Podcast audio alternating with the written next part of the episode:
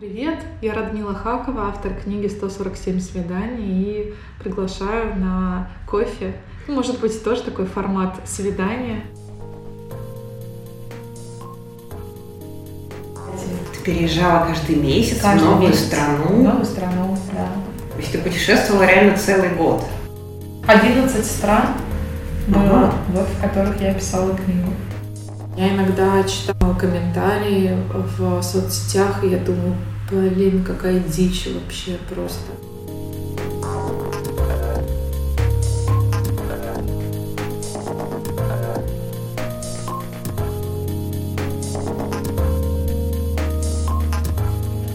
Писательский кофе. Подкаст Русины Шахатовой. Привет,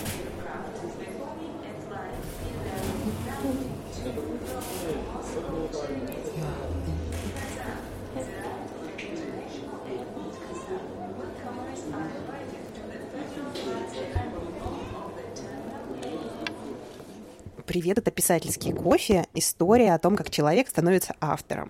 Героиня этого выпуска совершила настоящий прорыв на самом деле, потому что э, ее книга стала э, бестселлером, хитом русского интернета задолго до того, как появилась ее бумажная версия.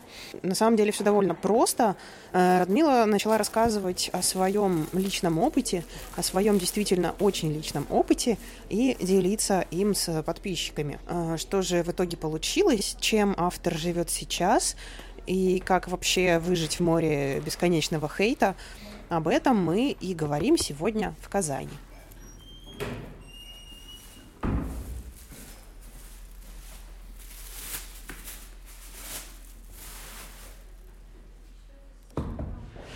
Вот, пришли тюрбан. Встречаемся мы в библиотеке. В библиотеке. Не просто в библиотеке, мы сейчас находимся в Эркере. Национальной библиотеки Казани, это дом Ушковой, на улице Кремлевская, 33. И это последний шанс до лета увидеть э, эту библиотеку здесь, пока она еще в этом здании, она будет переезжать. А, И здание немножко уже разрушается, что неудивительно, учитывая, что это здание 1900 примерно 6, если не ошибаюсь, года. То есть удивительно, что этот Эркер вообще на месте. Да, удивительно, что здесь очень много всего на месте. Тут сохранилось, э, ну, сохранилось больше, чем, чем могло, как это все не растащили в 90-е, кроме того, что это не разрушилось, для меня загадка. Мне кажется, только библиотекарь мог сохранить это все таким, Таким таким удивительным, целым. А тут же там видела, какая лестница Да. с драконами. Каждый дракон из цельного дерева, из массива, из деревянного, такие окна. И до сих пор они пользуются оригинальными ключами. Это такие длинные, ну, длинные ключи, не знаю, ты не видела у Наргизы связка, она ходит такая ключница, библиотекарь открывает некоторым специальным образом. Все строго тут. Тишина должна быть. Все такое тут. Мы тут чуть-чуть поболтаем. Да, чуть-чуть пошумим. Чуть-чуть поболтаем, пошумим чуть-чуть. Пошумим чуть-чуть. Часто сюда приходишь вообще? А, Да, я а, здесь довольно часто. Я когда в Казани, я тут бываю а, часто, я тут работаю. Прошлым летом я начала вести здесь курс по приглашению библиотеки, писательский курс по нонфикшн. Он называется «Так и было», и сейчас он уже перешел в офлайн, в, в онлайн из офлайна наоборот, и проходит уже четвертый, а, четвертый раз. И весной будет продолжение оффлайн курса тоже в библиотеке. Это, наверное, последний раз, когда мы схватим возможность э, встречаться и читать тексты вслух в гроте Национальной библиотеки, потому что есть удивительное место. Что ты видела? Это прямо удивительно. Вроде зал, Да. а вроде там растения. Пещера везде. Пещ- Пещера с растениями. Да. Как ты вообще начала писать, ты помнишь? Ну, я писала в, э, в школе, мне очень нравилось. А моя старшая сестра, троюродная, ну, у нас большая семья татарская, очень тесные связи между собой, поэтому, когда я говорю троюродная сестра, мне такие, ну это же не родная. Я говорю, ну, в смысле не родная? Чужая, что ли? Троюродная сестра моя. Ну, Сестра, сестра. Моя сестра. Да. Она а, написала сочинение на татарском языке про джентльмена, каким должен быть мужчина. Гендерные, знаешь, такие да, темы. Мужчина должен быть вот таким. Да, мужчина, что должен мужчина? Какой? Джентльмен. И это на татарском языке. Можно разве что передать привет Григорию Туманову. Подкаст называется у него «Мужчина, вы куда?» Да. Привет. Классная история как раз, да, про стереотипы да. гендерные, связанные с мужчинами. Да. Угу. Их которых вообще еще больше, я сказал. Что На просто... самом деле. Да, и просто пока нет как будто бы голосов от первого лица об этом, ну, угу. рассуждающих. Так вот, моя сестра Гульчичак на татарском языке написала статью, колонку о том, каким должен быть джентльмен. Статью опубликовали в газете Камышкунграу, это значит «Серебряный колокольчик», детская газета, с текстом моей сестры. Газету принесли на ужин и показывали всем. И я такая, вау, вот это да! Это что, можно свои тексты публиковать в газетах? Вау! И для меня это было прямо вот окно. Гультичак э, не стала писать дальше. Это была первая и последняя опубликованная ее э, колонка и сочинение. И она, в общем, реализовалась в другом, очень счастлива. А я, меня прям зацепила. И я в школе стала работать в газете в девятом классе, в десятом мне стали за это платить. И, в общем, с тех пор я не переставала, я всегда... Я училась на журфаке, и деньги зарабатываю по-прежнему только своей профессии. Ну, там плюс-минус, что-то еще. Иногда я что-то упаковываю как-то продаю опыт. Иногда мнение, что для меня тоже удивительно. А, вот так. Нормально тебя зацепило. То есть э, сестра написала там историю, это же про джентльмена, да. и книга у тебя о чем? Что-то похожее. Ну да. Что-то близкое. Ну да, близкое. Я не помню, что уже было в колонке. Вообще ты сейчас спросила, я это вынула откуда-то, знаешь, такая-то. Ну, то есть, я не помню о чем. Угу. Что там было как. Надо спросить ее, вдруг. Мало ли что. Столько лет прошло. Она читала книгу? Да, конечно. Вообще сестры, ну, у меня несколько сестер, сестры все читали а, читали книгу с братьями, мы это как-то меньше обсуждаем. А с сестрами, да. И они читали книгу в процессе, и поддерживали, и продолжают поддерживать меня. У меня вообще там все очень крепко. Я могу падать с закрытыми глазами просто назад и как бы быть уверенной, что меня поймают. Там дома вообще все хорошо. Тьфу-тьфу, все так и будет. Привет моим сестрам. Пусть все так и будет.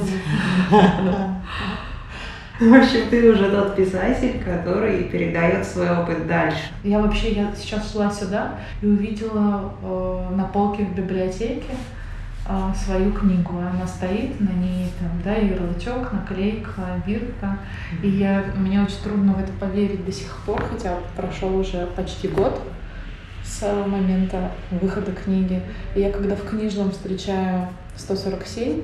Я думаю, что это кто-то из моих друзей туда подложил ее, и, в общем, это каждый раз для меня странно видеть ее материальной. Правда, да, что ли? Да, почему? абсолютно, я не знаю почему. Мне кажется, что к этому как будто бы нельзя быть готовым. Ну, может быть, когда у тебя девятое, там, да, это как-то уже нормально. Ну, вот так. Ну, я практик, и я рассказываю, рассказываю о текстах как практик изнутри. У меня нет теоретической базы практически никакой. Я не училась в литературном институте и э, не ходила даже на литературный курс, но ходила на некоторые, но как гость.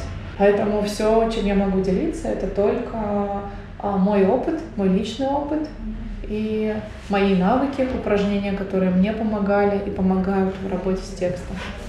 Книга называется «147 свиданий». Почему именно 147?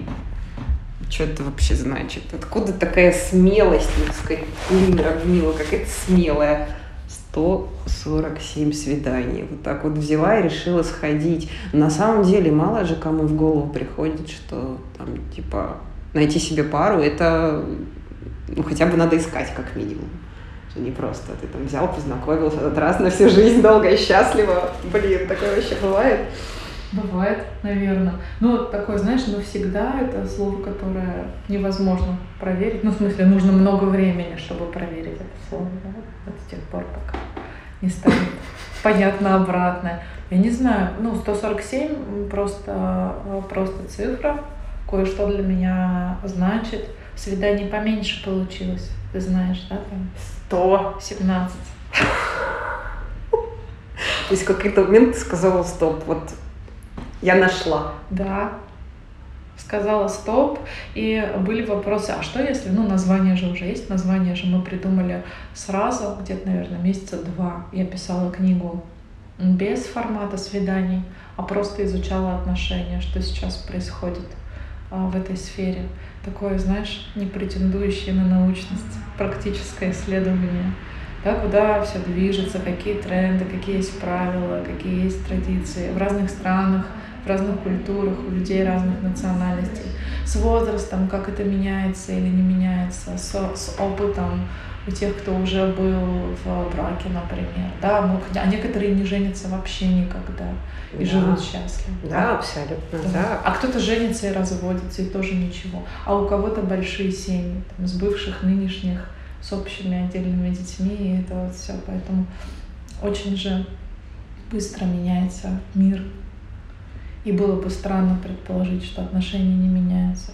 Я стала изучать, я изучала, и в какой-то момент Володя Яковлев, мой бывший шеф и друг, бессрочно, надеюсь, меня спросил, а ты вообще сама-то ищешь? Ну, в смысле, конечно, я ищу. А как ты ищешь? Как? Там, как? Как? Вот никак. Выяснилось, что я никак особенно не искала. И, а как вообще люди ищут? И все, свидание — это очень просто, я бы сказала, даже консервативный формат, там, да, такое свидание. Просто раньше их а, они по-другому были организованы. Тебе приводили кого-то, кто приходил. Все знали, зачем он идет. Он приходил домой, твоя семья видела. Ну, впечатлить. Да, приходил. впечатлить, посмотреть, его оценивали. Он знал, он шел, знал, что его будут оценивать. Да, это не то, что сейчас там у тебя Киану Ривз на юзерпике в Тиндере или слоник. И такое бывает. Как такого человека оценить? Я вот про Тиндер ничего не поняла. Во-первых, сразу начинают спрашивать, а, а какое у тебя настоящее имя? А я говорю, что настоящее, сразу там нашли Facebook, сразу нашли все соцсети, сразу нашли там мои тексты, все прочитали. Вообще неинтересно. Неинтересно, думаешь. А я, меня немножко анонимность расстраивает. Мне кажется, mm. что анонимность, она, ну, в каких-то моментах может быть э, любопытна, а с точки зрения отношений, да, ты как бы аноним, ты никто. Три года прошло. Ну, ты купила ее, Электронная версия, да, в моменте, когда написалась. Да. А, то есть э, каждую неделю на почту приходила глава. Да, во вторник. Да. Это значит, что в понедельник ты садилась? Нет, во вторник я садилась. И писала главу. Да, потому что муза это дедлайн. Я всегда писала главу, ну, очень редко, когда заранее, чаще всего письмо, которое ты читала, и еще 4000 человек тогда, на тот момент, в, в моменте, ну, в процессе написания. Э, я писала их во вторник. Ну, нормально. Я вот когда работала в газете, у нас была сдача номера в ночь со среды на четверг, но это значит, что последние тексты дописывались в среду вечером. Там главное было до 4 утра отправить макет в типографию, и периодически случалось так, что ну и работали все до 4 утра. Ну да, ну примерно так же э, в издательстве, ведь это же, ну это были не письма, которые просто я отправляю просто тебе, да, хотя написано они были так. А у Сплэша, как у э, организации, как у редакции, да, был свой ну, бэк, э, бэк-офис был человек, который занимается аналитикой, аналитик Машенька, которая следила за всем, как люди ходят по сайту, кого они читают, с кого на кого, с какого автора на какого они переходят, как подписчики Ксении Буржской становятся моими подписчиками и наоборот. И, и что нам делать с, с этой всей информацией. Там был человек, Ксения Лукичева, сейчас работает в Казани, которая говорила, так, вторник, где письмо? Где письмо, Радмила, где текст, где текст? Или был и есть Владимир Яковлев, который говорил, слушай, а если я не смогу в этот вторник? Ага. Он говорил, ну если ты не можешь, значит ты не можешь, все. И это значило, что мог прекратиться контракт в любой момент. Потому что авторов, желающих писать книгу в сплэше, было много.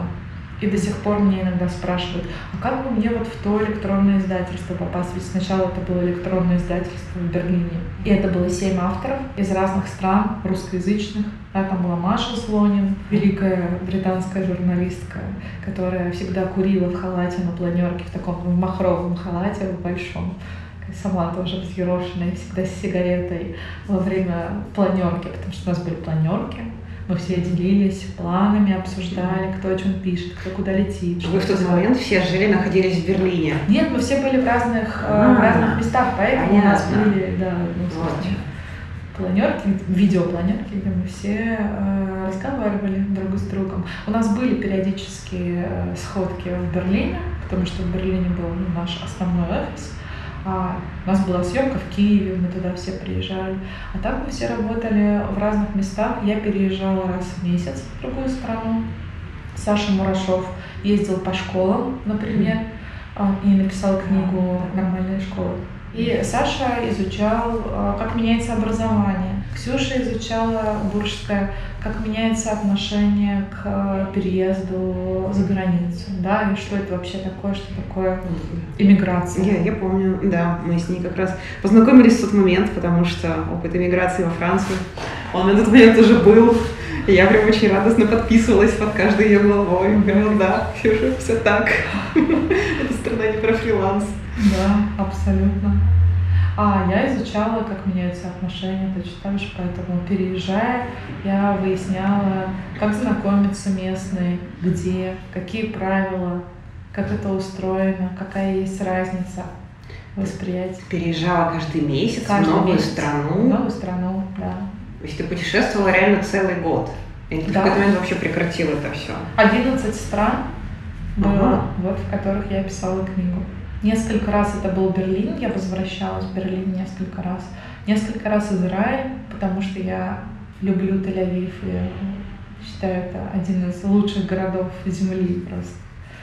И э, Тбилиси месяц, Киев, Грузия, Стамбул, Турция. И я постоянно переезжала, и там уже на месте разбиралась в ситуации. В Грузии, кстати, знала ли ты, есть круглосуточный ЗАГС, как в Вегасе можно пожениться в любой, момент. Круглосуточно. Да, Очень быстро, Ага. если что. да, если что. В виду. Слушай, ну все, все равно мой самый большой вопрос к тебе как к автору. То есть одно дело про кого-то там писать, дистанция, да, кака- какая-то часто есть в том, что касается там, художественной прозы. Или это твой герой, который на тебя чуть-чуть похож, но в целом не похож. Или действие происходит не прямо сейчас, а там сто лет назад или сто лет вперед. Ты реально писала про себя от первого лица, ты себя не чувствовал под угрозой. Ну, а под какой угрозой? Что он мне скажет, что я как-то живу не так? Людям абсолютно все равно, по какому поводу тебя осуждать. Ты можешь изменить э, имя, возраст и место действия, и написать очень благочестивую книжку, как делали многие прекрасные люди. И тебя точно так же будут осуждать за что-нибудь другое. Будут говорить, что эту книгу написала не ты, потому что мужчина только разбирается в строительстве, и он не мог так написать, как написала Яхина, это не она. Или еще что-нибудь, какой-нибудь бред. Знаешь, ну, от этого, ну, если ты выходишь в открытый космос медийного пространства, то тебе никуда от этого не деться, там просто летают, ну, топоры, да, или дерьмо. Иногда оно как бы попадает в тебя. Это абсолютно, ну, это просто карусель. Она кружится, и периодически, ну, не знаю, толпа с топориками ловит тебя в этом публичном поле. Если с тобой этого ни разу не было, у меня для тебя плохие новости. Тебя просто нет в этом поле, как бы все. А если ты делаешь хоть что-нибудь, хоть что-нибудь вообще, сколько-нибудь заметное, открытое, то рано или поздно эта толпа поймает тебя. Меня она ловит раз в год. Я могу писать книгу, не писать, могу поддерживать татарских дизайнеров и изучать то, как переосмысляются национальные символы в современном э, дизайне, и как люди выражают и хотят выражать эту идентификацию. И меня тоже поймает эта толпа раз в год, потому что на толстовках написано теплоконтроль. А для людей с э, прошлым казанских 90-х это триггер, да, потому да, что правда? есть, да, потому что есть казанский феномен из 90-х, есть ОПГ, и были ОПГ очень развитые, и некоторые из них назывались так же, как районы Казани. И районы Казани так называются А-а-а. до сих пор. Ничего Сухая себе. река, теплоконтроль и другие. Если ты продаешь в своем маленьком магазине татарских дизайнеров толстовку, на которой вышита сухая река или написано сухая река, то для тебя это красивое слово, два красивых слова.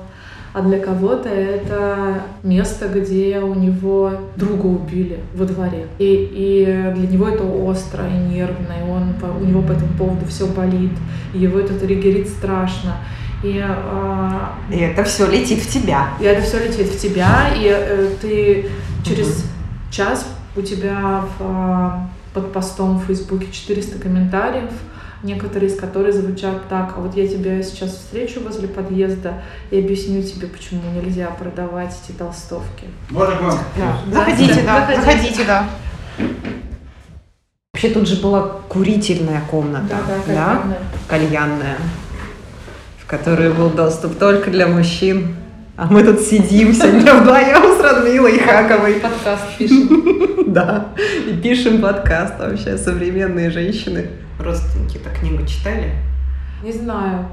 Так как я выросла и живу в Татарстане, у нас здесь есть некоторая специфика всего. Например, очень многие вещи не принято говорить прямо. А как? Если не прямо, то как?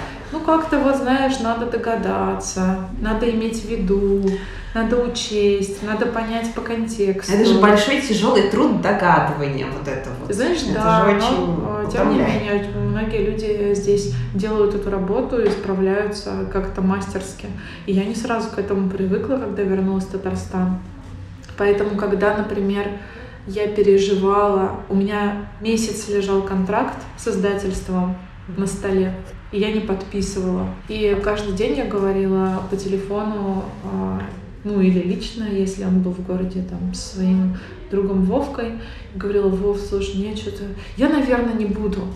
Он говорил, почему? Я говорю, ну, вот ты вот представь, это, это еще в интернете меня кто-то прочитал. А если эта книга будет во всех книжных магазинах страны, это же еще регионы подтянутся там к обсуждению, да? То есть тебе было страшно? Да, мне было очень страшно. Мне все время было страшно, мне до сих пор страшно. И я вообще не понимаю, как это все случилось. Им удалось тебя уговорить?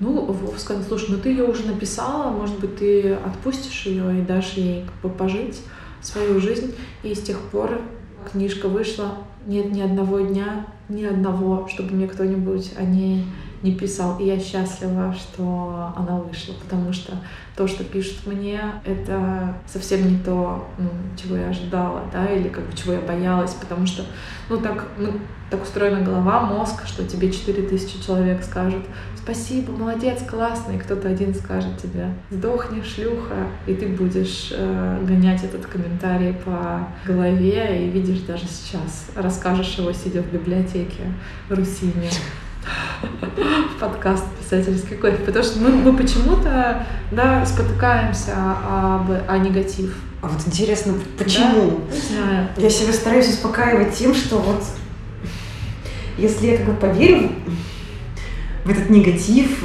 то получается как бы ну, это все равно, что поверить, что вот эти вот люди, они правы, получается, немножко. Вот если веришь, что они хоть чуть-чуть правы, тогда вот оно шатается.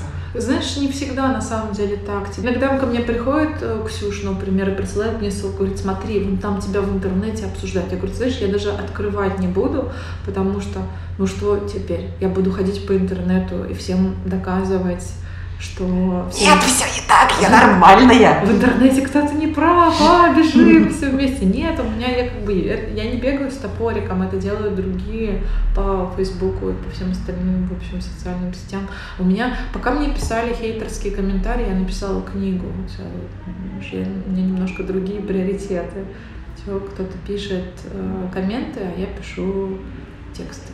Вообще, вообще не хочу ничего писать бесплатно. Это же нужно идти ругаться, там, тратить время на это, что-то объяснять. Силы. Думать. Сколько энергии надо потратить, да, чтобы что-то написать. Писать, писать это вообще работа. Мне я с 17 лет ничем другим деньги не зарабатываю. Я больше ничего не умею, поэтому зачем я буду этим заниматься вообще? Это Кому-то платят за это, за комменты плохие, пусть они пишут, для них это работа, а для меня нет, для меня другая.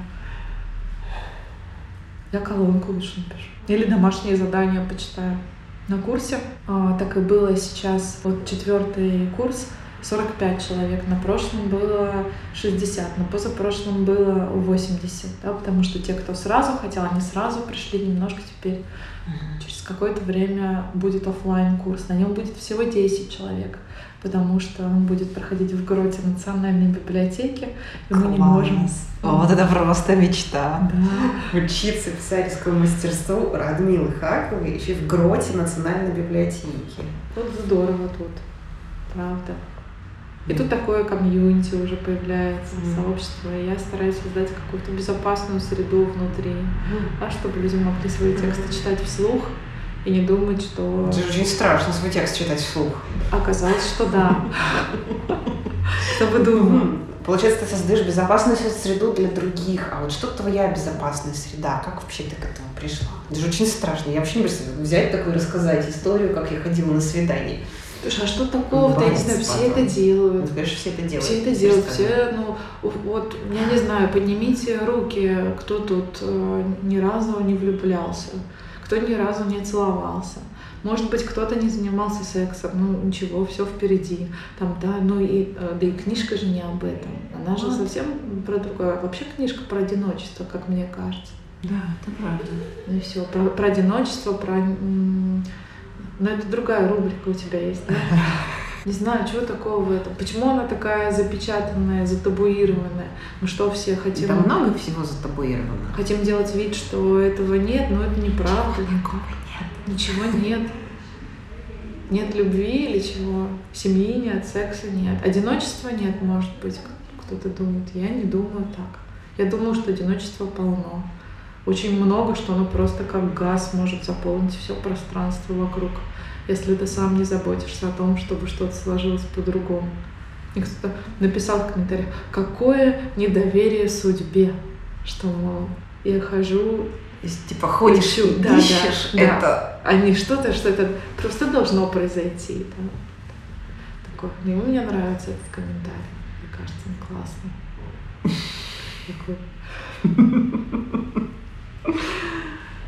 Ну что-то же произошло человек, которого ты нашла, это человек, которого ты, скажем так, искала целенаправленно, или человек, принесенный судьбой? Знаешь, э, да кто же, кто же знает. А ты не была на спектакле 147 в прошлый приезд в Казань? Нет, я не попала. Мы возили его недавно в Дрезден на фестиваль mm-hmm. «Карусель», он называется фестиваль. в спектакле 147 такой, ну, спойлер, маленький, а в финале становится ясно, кого я искала на самом деле. Да, и... Ну, надо смотреть. Да, надо смотреть. Там еще в спектакле принимают участие реальные герои книги. Ух ты! Живые. Да ладно. Да. Ой, заинтриговала, ой, да. все. Приходи. Но его еще покажут в Казани.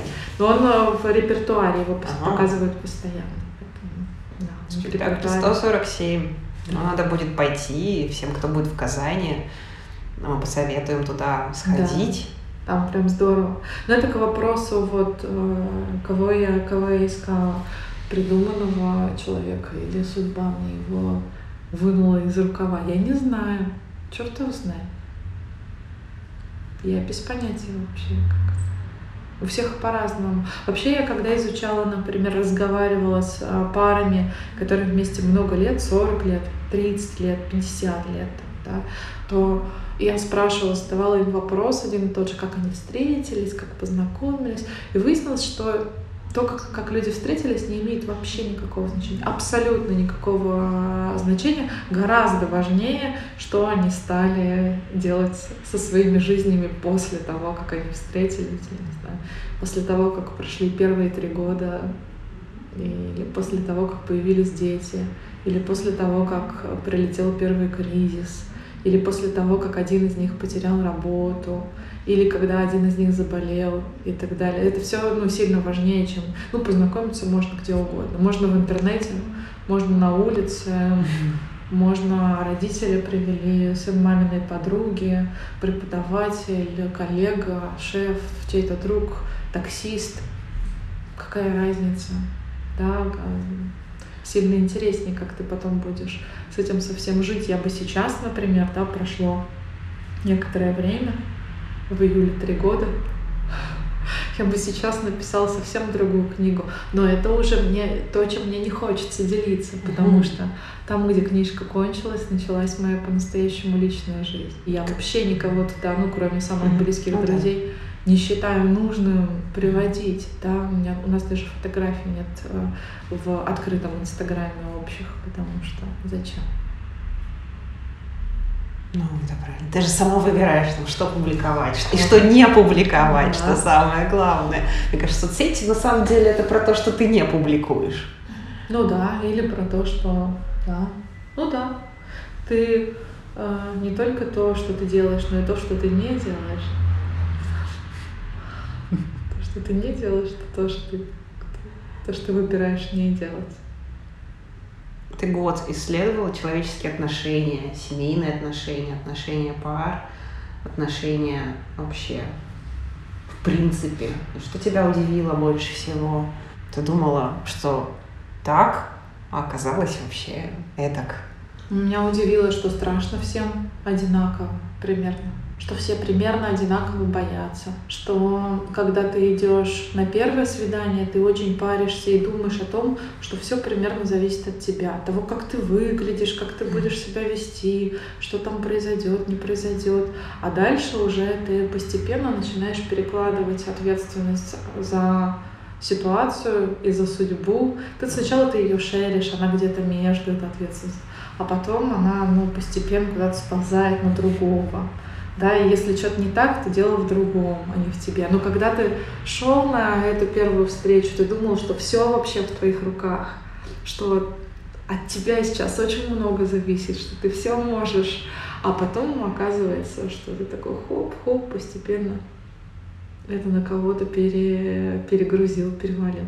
Это удивило. Удивило, что удивило, как развивается сейчас институт второго и третьего брака. Стали много разводиться, очень много. У меня среди моих взрослых друзей, там 35-40 лет, практически нет пар, а, практически нет людей, которые не были а, не были бы женаты уже да, хотя бы раз. Хотя бы раз. Но, да. А, и очень много стало разводов.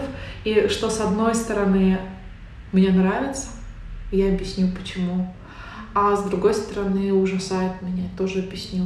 Мне нравится это потому, что больше нет причины, как будто бы больше нет причины терпеть. И если тебе плохо, если тебе больно, если ты, не дай бог, в абьюзивных э, отношениях, то э, ты не должна терпеть мужа, потому что семья навсегда, и ты бьет, значит, любит и прочий ужас.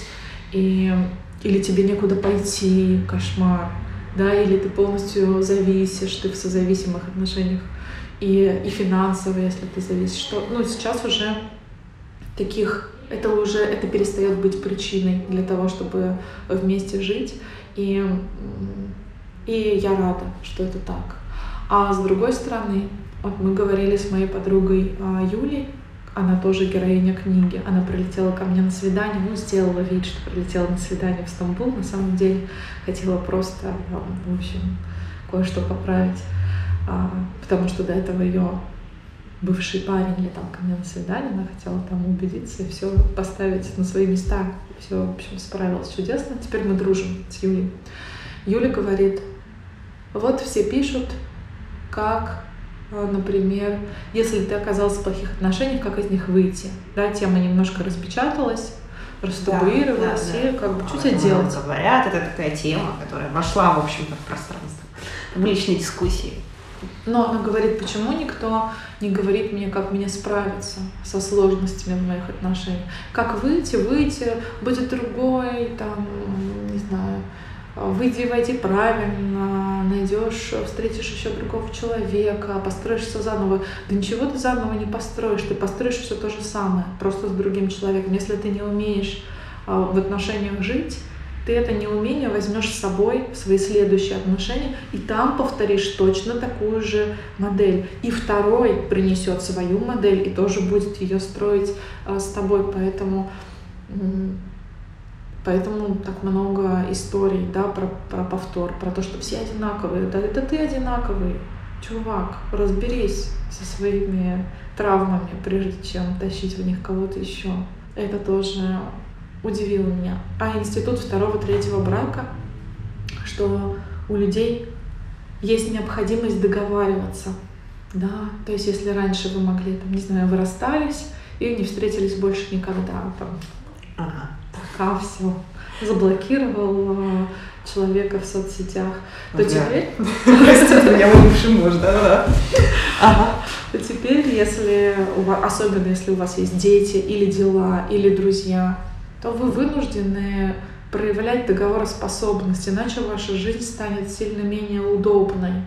И я обожаю э, примеры своих друзей, когда они сохранили уважительные отношения, восстановили уважительные отношения, сохранили не то слово, потому что обычно разрыв это все-таки ну, некоторая, э, некоторая травма, некоторая микросмерть там, да, и говорят, что развод по степени стресса — это вторая строчка после потери, физической потери близкого человека, даже если оба хотят развестись, даже если оба приняли а, там, идею, что развод им необходим, это все равно стресс. И это так, я три месяца на полу лежала, просто вот как после расставания с Ваней.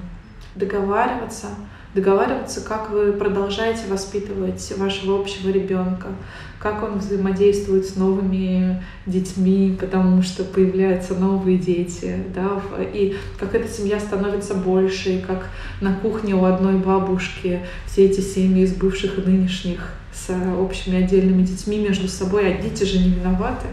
Их вообще mm-hmm. никто не спрашивал, mm-hmm. хотят они, не хотят. Не знаю, как у нас статистика, но во Франции, например, 70% детей растет в таких семьях, где ну, вот так, ну там чаще всего родители не были женаты, ну просто они как-то обзавелись ребенком вместе, потом как-то вот где-то еще появились дети.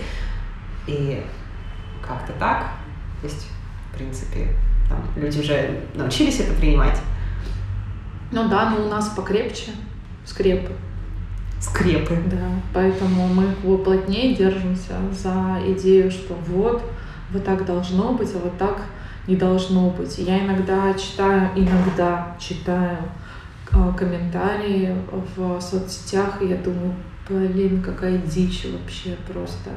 И что ты живешь в каком-то своем мире, у тебя какие-то э, друзья современные, вы куда-то летаете, можете на балет полететь, например или там, не знаю, на выставку можете полететь, договорившись заранее. На Масленицу в Никола Ленивец можете поехать, потому что хотите смотреть, как Полиский раз в году сжигает что-то, что создал. Кажется, что у вас внутри вашего мира все окей, все понятно, ну, более-менее. А потом ты решаешь на автобусе поехать, а не на такси один раз. И очень сразу расширяются границы твоей реальности. Или ты идешь в поликлинику, в обычную, а не в платную. И не только, на самом деле, что угодно. Или ты в, в каком-то городе остановился, в котором раньше не останавливался.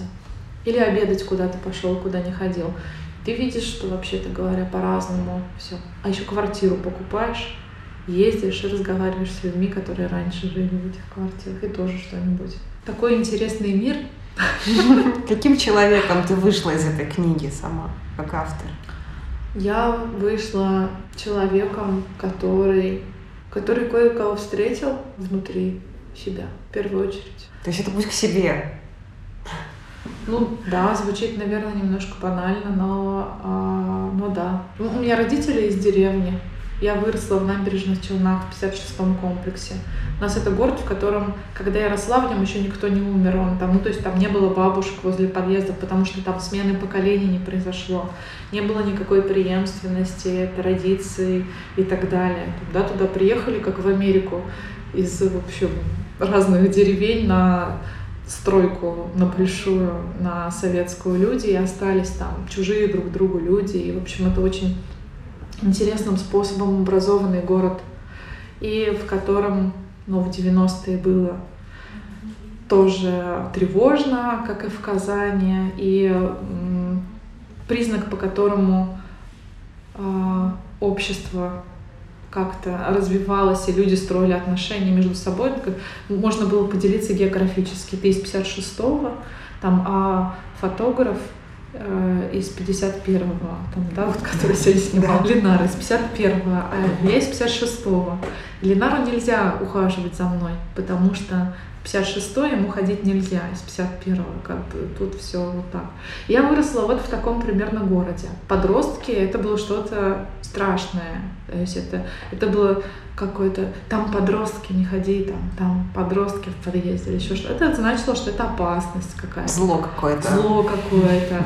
У меня там в школе э, деньги отнимали те, кто постарше, потому что они старшие. И они отнимали у меня деньги за то, что они защищают меня от других, кто отнимает деньги. И я отнимала деньги у тех, кто младше. Радмила, будучи подростком, отнимала деньги у тех, да. кто младше. И у нее отнимали. И так жили все. Порочный круг. Ну так все живут, и ты живешь. Так жили все в, угу. в 90-х. И там, не знаю, девочку а, моего кумира в школе, там, в, в 10 классе парень из ревности убил в подъезде. Mm-hmm. И это как бы вот было вот какое-то такое детство. В нем много было классного, там, не знаю, сгущенка, поездка, э, там, не знаю, кукла Дина, которую папа из командировки привез, или там поездка в деревню к бабушке, черемуха, как я плавать научилась, еще что-то. Но в целом это было какое-то примерно такое, ну, такое детство. Поэтому для меня вообще все чудо. Все, что потом, ну, произошло. Я никогда не думала. Я недавно в Берлине стояла на балконе, блин, как я здесь оказалась. Как это вообще все произошло в Дрездене на фестивале. Думаю, может быть, я родилась и выросла, чтобы написать эту книгу, чтобы по ней поставили спектакль, чтобы его отобрали на фестивале для показа в Дрездене, чтобы мы все сюда приехали прямо сейчас. Поэтому, ну, книга мне очень много дала, кроме того, что я искала, много, много чего еще. Я, для меня удивительно, что это вообще случилось. Все, я до сих пор не, не до конца верю. А, а сейчас, знаешь, что мы стали делать? У меня мама работает учителем русского языка и литературы и не, не устает возмущаться, удивляться тому, как система образования современная устроена беспощадно. И ЕГЭ туда же, и стресс у детей по подготовке к ЕГЭ, и э, необходимость работы с репетитором, потому что без репетитора у тебя нет погружения в предмет и так далее, все по верхам. И периодически мама делится, возмущается, говорит, ты представляешь, вот это задание, вот выполни это задание пишет мне моя мама. Выполни вот это вот задание. Я выполняю задание, оно реально сложное. Там, да, оно на, на компрессию, не путать с комперсией, да, это антоним ревности, а компрессия — это сжатие, сокращение. Нужно сократить текст до 700 знаков. Большой текст про вежливость. Совершенно чудовищный текст про вежливость. И я, в общем, как-то делаю эту работу, отправляю маме, мама говорит, ну как тебе было в этом задании? Говорю, знаешь, мам, было очень сложно. Говорит, хочешь узнать из какого участка программы. Я говорю, да, говорит, седьмой класс. Я говорю, мама, мне нужна твоя помощь в моем курсе. Присылай мне периодически похожие задания, потому что то, что сейчас предлагают, например, учащимся седьмого класса, это, в общем, задания, которые не всегда легко сделать даже взрослому человеку, имеющему опыт редактуры. И на контрасте что-то абсолютно, ну, по верхам, что-то, наоборот, очень сложно, такого много. Мама мне периодически что-то из этого подбрасывает. Ну, ты тоже, получается, мамино дело в чем-то продолжаешь. Хм. Совет начинающим авторам. Есть у тебя? Не стараться угадать интерес аудитории, а следовать своему интересу. Потому что аудитория — это очень абстрактное понятие. Вот у меня, например, в Инстаграме не очень много подписчиков, ну сколько так, ну 12 тысяч. И из них половина считает, что погода сегодня плохая, а половина, что погода прекрасная сегодня. А погода вот одинаковая у них. Ну, примерно ну, у всех. В Казани снег с дождем. Ну да, снег с дождем. Потеплело, да. И так по всякому вопросу.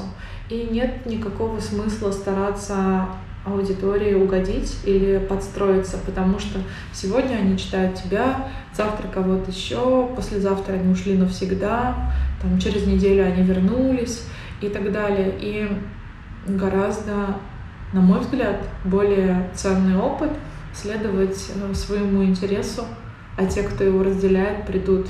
Это очень большой мир, большая земля, и мы можем группироваться по, э, по схожести или искать своих, да, искать и находить своих, а не стараться сделать из людей нет, людей да, искать людей да, искать.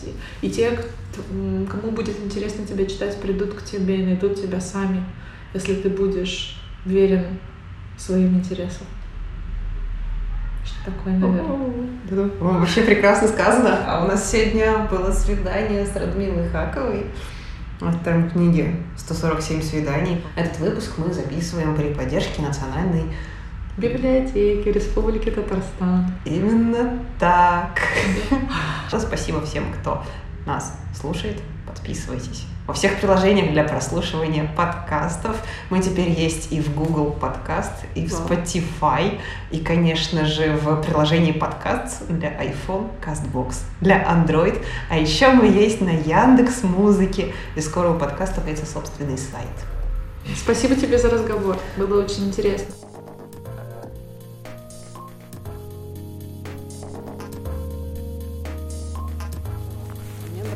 Поставить штампик. Мы же в библиотеке.